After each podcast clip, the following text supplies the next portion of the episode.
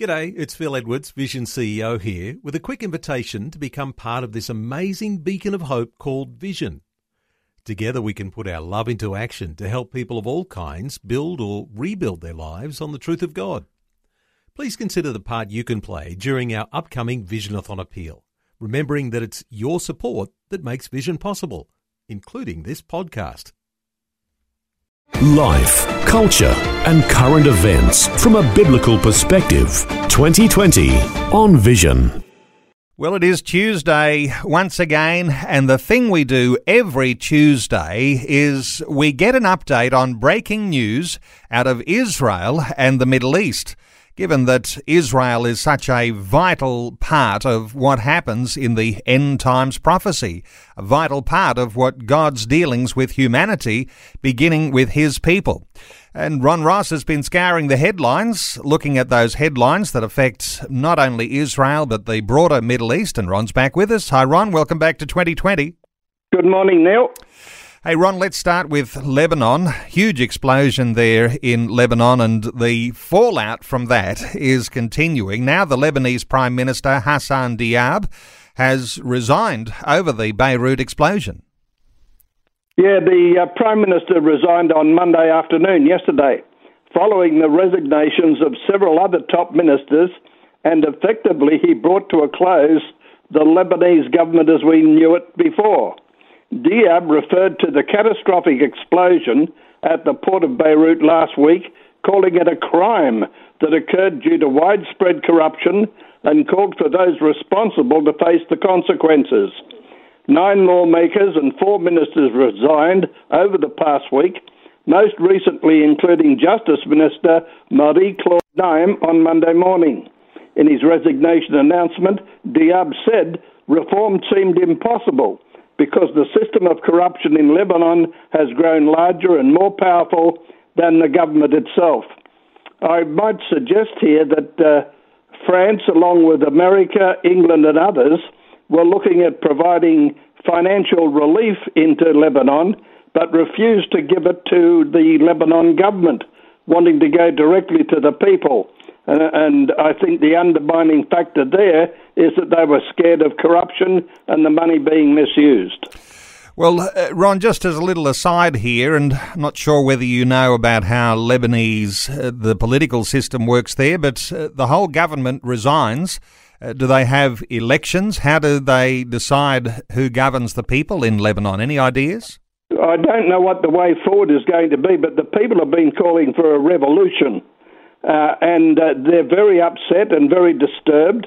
And I think you'll find that the corruption comes about because the terror group Hezbollah has more power in Lebanon than the government.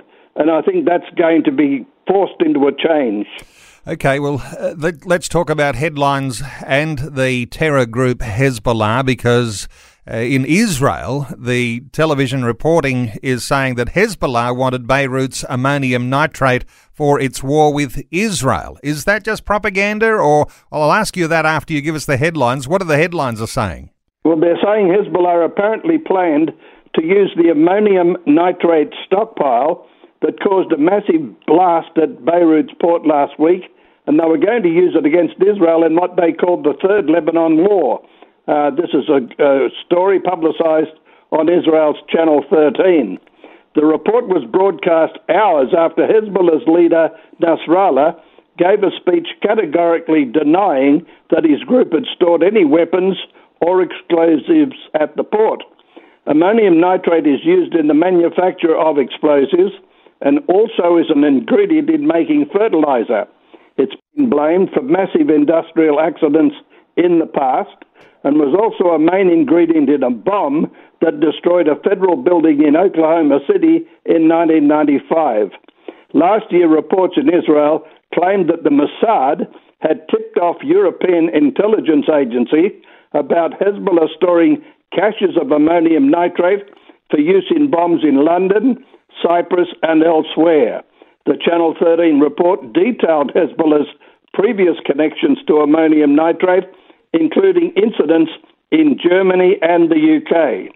In London in 2015, following a Mossad tip off, British intelligence found four Hezbollah operatives with three tons of ammonium nitrate held in floor sacks.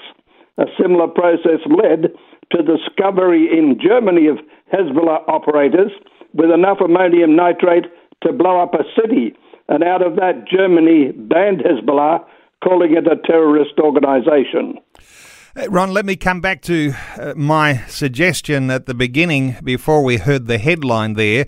Uh, this idea that I thought maybe even from the Israelis, it could be a little propaganda that suggests that Hezbollah might have that ammonium nitrate uh, for a war with Israel. But the fact of its proximity and given the reason why, who would Hezbollah attack from being there in Lebanon, uh, clearly you put two and two together, and Israel is likely to have been the target if that was Hezbollah ammonium nitrate. There's a lot of uh, complications, a lot of investigations to follow the whole explosion. Uh, one situation was a Russian ship uh, was in the port for seven years, and there's some suggestion that uh, money changed under the table to allow that to happen. Uh, and I think further investigation, I believe the Mossad uh, are very strongly believing that Hezbollah was setting up a, a, campaign to attack Israel and that this stockpile uh, was going to be used in that attack. I heard in the Jerusalem Post this morning uh, that certain actions have been taken to secure the ammonium nitrate so that no forces can get hold of it before the investigations take place. Okay, let's move on because COVID 19 is continuing to cause havoc, and August is set to be Israel's deadliest COVID 19 month. What are the headlines saying here, Ron?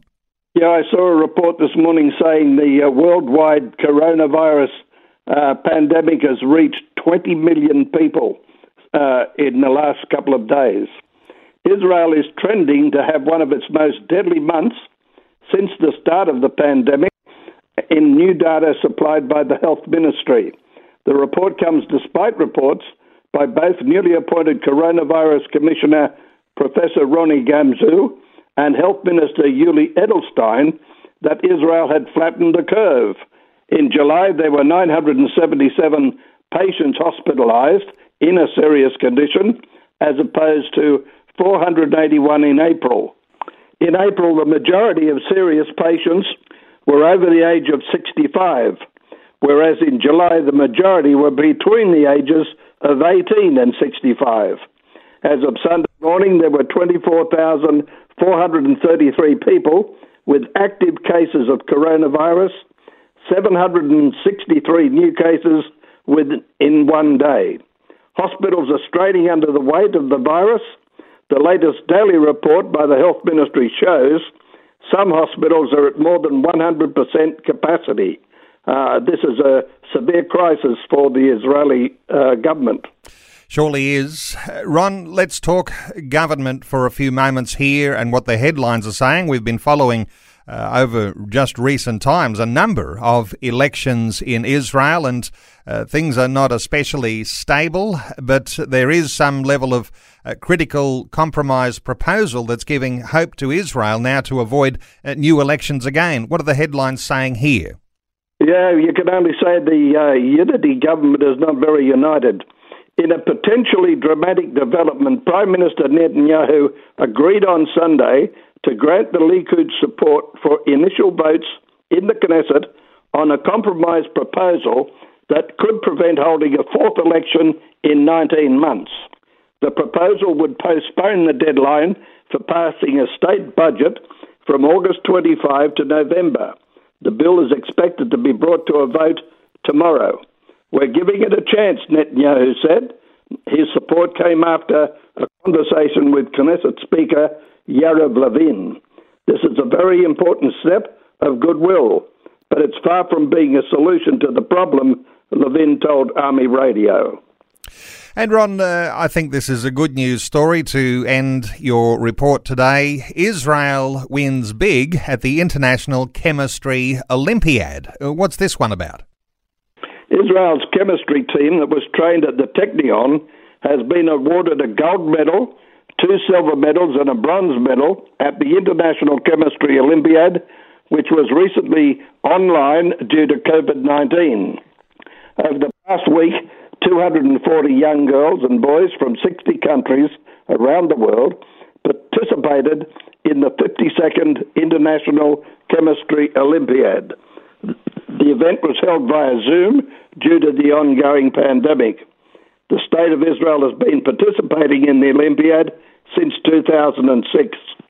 It was an outstanding achievement by the little country and showed once again the wonderful academic qualifications encouraged throughout Israel's education system. Well, Ron, always appreciate your updates, and I know that there are a lot of listeners who listen out for this update each Tuesday, given the importance of Israel in the history of all humanity and God's dealings and purposes with mankind and uh, his and his people and their purpose. And uh, thank you so much for the update on breaking news as it happens in Israel. Ron, thanks for being with us once again on 2020. Thanks, mate. Thanks for taking time to listen to this audio on demand from Vision Christian Media. To find out more about us, go to vision.org.au.